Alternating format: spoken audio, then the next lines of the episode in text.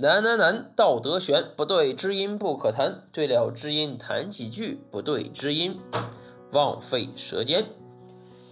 大家好，欢迎来到小吴说场，今天小吴继续跟你叨逼叨啊。今天正好呢，在抖音上刷到一个视频，然后呢就说一些啊，就是所谓的一些探店账号，那收人家钱，然后去怎么怎么样啊。当然我看了一下这个视频，我觉得挺搞笑的。啊，因为什么呢？因为很简单，就是我们收的钱也好，或者说我自费也好，啊，那么不可能拿出一半的钱去给商家去投这个推广，啊，原因很简单，啊，并不是说所有的视频好坏是靠推广起来的，呃，它是靠算法，啊，这个逻辑呢，呃，稍微有点复杂，但我可以简单跟大家去聊一下，啊，以下内容呢，只适合于想了解，就是对抖音算法感兴趣，啊，以及对抖音的一些。啊，逻辑感兴趣的朋友啊，已经从业者就不要听了啊，因为没什么意义啊。我说的都是一些很粗浅的东西。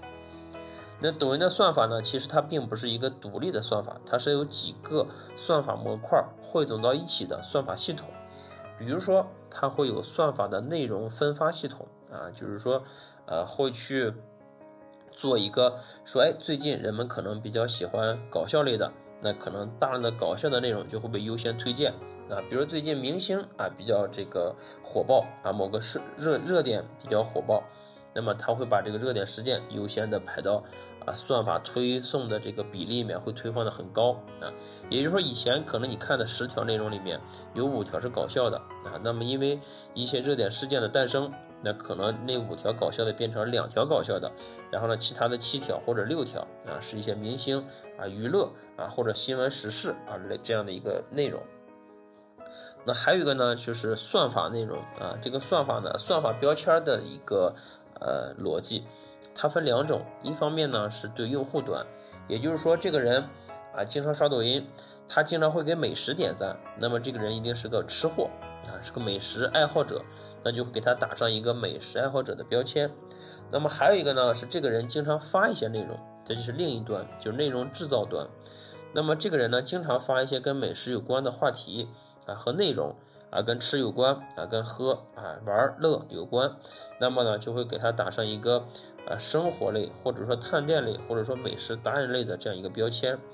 那么当双方都打上这样这样的标签以后呢，发布的内容就会优先被这些呃美食爱好者所看到啊，这样做到了一个内容的精准性的一个投放啊。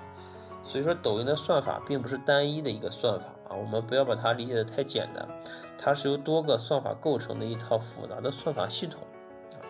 因为了这个东西以后呢，啊，人的这个重要性啊就不再重要了，反而是对内容的识别啊、内容的把控、内容的分发啊，以及内容的整个的呃大盘的内容调整啊，这个是由机器来控制的。啊，当然人工是可以干预的，但更多的呢是机器来控制的。也就是说，在这个呃，在同样的一百个视频里面，有一个视频啊，一百个人看了，十个人点赞了，那么这个视频就有几率啊给更多的人看。那有的视频可能一千个人看了啊，只有一个人点赞，那么这个视频大概率啊就不会再被推荐了，可能就已经像石沉大海一样啊沉寂下去了。但是呢，也保不齐有一段时间。突然因为某个事件啊，这个跟这个视频有关的事件爆火了，那这个视频又会被重新推荐出来。我之前的一个小号啊，测试账号发过一次迪丽热巴的一个事情啊，一个视频，然后呢，结果没想到在事隔三个月以后啊，这个视频突然得到了三千多的点赞啊，所以说这就是一个算法的一个逻辑啊，可能有些时候它并不是像，并不遵循我们以前互联网的一些。啊，比如说运营啊，一些逻辑，啊，它可能说，因为算法的推荐啊，你你的内容已经被打了标签，那么算法可能在某些时候会产生一些挖粉的动作，啊，导致你一些很冷门的视频啊，突然之间爆火，这是很正常的。那么回到今天一个事情啊，因为今天很多人在艾特我，包括在我的视频里面啊，也在这个跟我留言啊，说小吴你们这个探店啊，这个太不靠谱了。啊，包括有一些这个人也在，呃，怎么说呢，凑热闹吧，啊，就，当然有句话叫“只见贼吃肉，不见贼挨揍”啊，这个，呃，话糙理不糙啊，就是之前其实，呃，包括很多人也会问我啊，说你以前还发一些，比如说这个店不好吃，那个店不好吃，对吧？那你现在怎么什么都店都是好吃呢，对吧？那以前呢，可能我十个店里面啊，比如说有两个店比较难吃，那我也会把它发出来。那现在呢，十个店里面如果三家店难吃，我也就不发了啊，因为很简单的一个道理，你反过来想，吃这个东西是没有第一第二的啊，就算是包子啊，就算是馒头，还有人不喜欢吃呢，对吧？就算是烤鸭，就算是烤全羊。也有人不喜欢吃，对吧？你喜不喜欢不重要啊，大家喜不喜欢才重要啊。一个东西虽然大家都认可了啊，但是呢，因为你不认可，你就去抬杠啊，你说啊这个东西就是不好吃，对吧？那这个其实是有问题的啊。我们不要逆着，就是逆着趋势而来啊，并不是你的你喜不喜欢不重要，而是说你喜不喜欢并不决定大家喜不喜欢啊。你要知道这一点，不要在吃上面强求别人，这个是很难达到共识和统一的。那回到这个呃事件里面啊，回到这个就是我们所谓的这个逻辑里面，就。很多人因为之所以喜欢我啊，比如说说我是良心探店，对吧？我说了那么多店，比如说这个店难吃，大家不要去吃，对吧？不要踩坑。那么老板喜不喜欢呢？啊，这些店老板肯定不喜欢。那有的老板觉得说，哎，这小吴不会吃，对吧？我们这个面本身就不是，就是给附近人吃的，或者说怎么怎么样的，对吧？这小吴的口味的太刁了，或者怎么样的。那么有的老板可能这样想，但有的老板会想说，小吴是不是找茬呢？对吧？这个人是不是故意来搞我？那可能他会，可能会看一看，说哎，我能不能找到这个人？结果发现，哎，这个人留了联系方式，他之后就找到我，找到以后呢，就开始哎跟我沟通啊，你这个视频发了以后，我店里没生意了啊，我受什么损失了，对吧？就搞得很麻烦，因为说实话，本身红石也不大，对吧？嗯，就就说往往复杂了说，他只想找到我也是很容易的事情啊，所以说我觉得没必要因为这个事情去得罪。莫名其妙的人，对吧？那个叫什么？叫明枪易躲，暗箭难防，对吧？我也没必要去做这样所谓的良心博主啊，冒着风险，对吧？再往难听点说，真有一天因为我所谓的良心博主，所谓的真实探店，最后被某些饭店老板堵住了，打了一顿，那么有人会上来拉架吗？没有人，大家只是看看热闹，录个视频，发拍拍拍拍抖音，对吧？也就这样了，所以说没必要。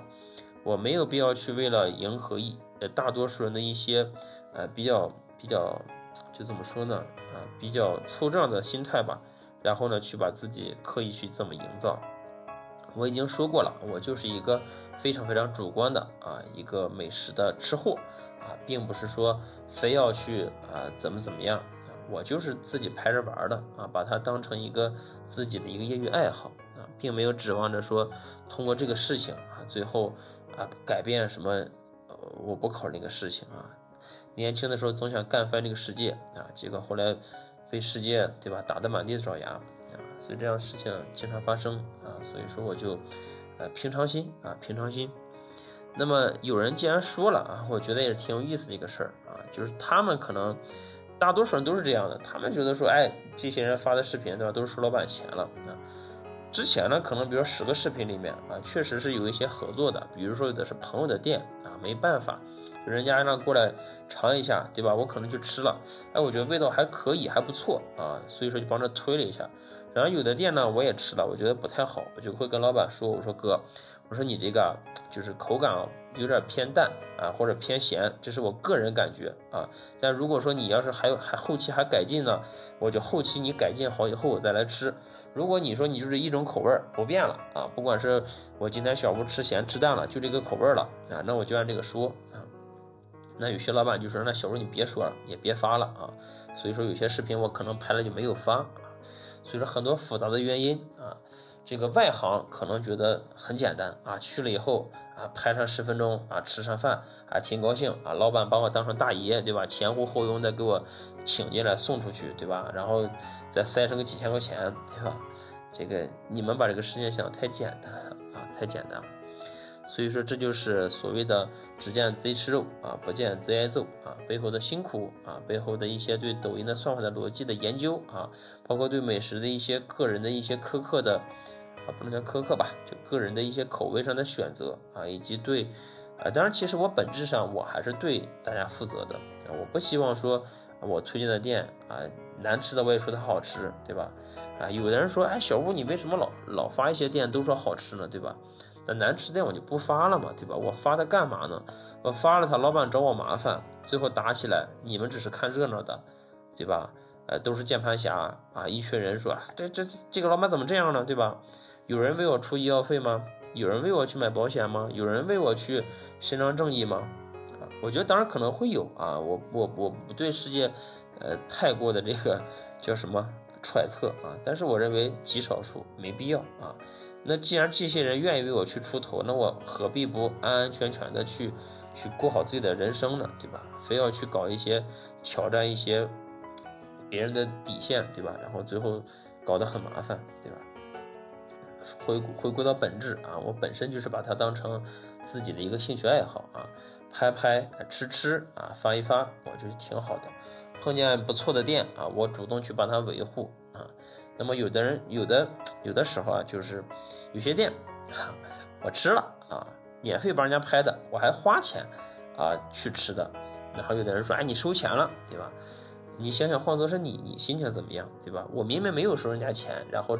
免费帮人家拍，然后还被人家误会啊，所以说我也就懒得去解释了啊。偶尔可能会啊，偶尔会在评论区说一下，说本次自费啊，本次老板免单，对吧？大家可能就都知道什么意思了啊。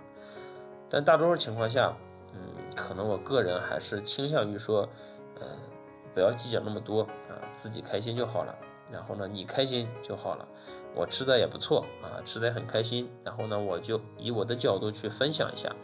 那么至于你吃不吃啊，对于我来说啊意义并不大啊。但是如果你跟我一样啊，比如说你看我发的十个视频里面啊，你去吃了十家或者吃了五家，有那么两三家还不错，哎，那我觉得你可能还会认可我啊，觉得说哎小吴我能跟你吃到一个口味上啊，我觉得那就不错不错的了啊。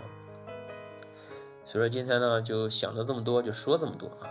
因为最近确实是这个我的视频量还挺不错的，挺好的啊，但是我也不希望它太，啊太过的怎么说不不希望它太好吧，啊，因为如果太多的流量会导致陌生人大量的关注，反而会有一些时候会导致人家对我产生一些呃误解啊，就像之前我发过一个视频，对吧？我说这家店特别不好吃，然后好多人说啊小吴良心博主啊，结果他往前翻了不到十多期以后。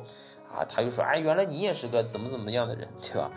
就搞得你很尴尬啊！我我我我的签名里面已经说了啊，主观啊，主观测评，谢绝客观啊，所以说不用客观的条件去约束我，而且我也希望，呃，如果你这样去约束我，对吧？那你有没有约束自己呢？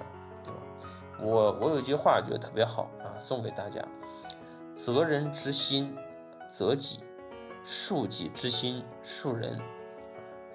大白话意思就是说，嗯，你去这个责怪别人的这个状态啊，你来责怪一下自己啊，对吧？你去要求一下自己，然后呢，你宽恕自己的心态的时候呢，就是你总在原谅自己的时候呢，啊，你也试着用这种心态去原谅别人啊，这样的话，你的人生才会过得有意义啊，才会精彩。好，今天就说这么多啊，叨逼叨的居然说了十三分钟啊，所以说你就想一想啊，我心里。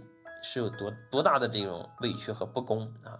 当然这些都不说啊，我自己还是个蛮开心、蛮快乐的人，也不会去刻意的想计较些什么啊。只不过说今天有感而发啊。好，就说这么多，感谢聆听小吴的叨逼叨，拜拜。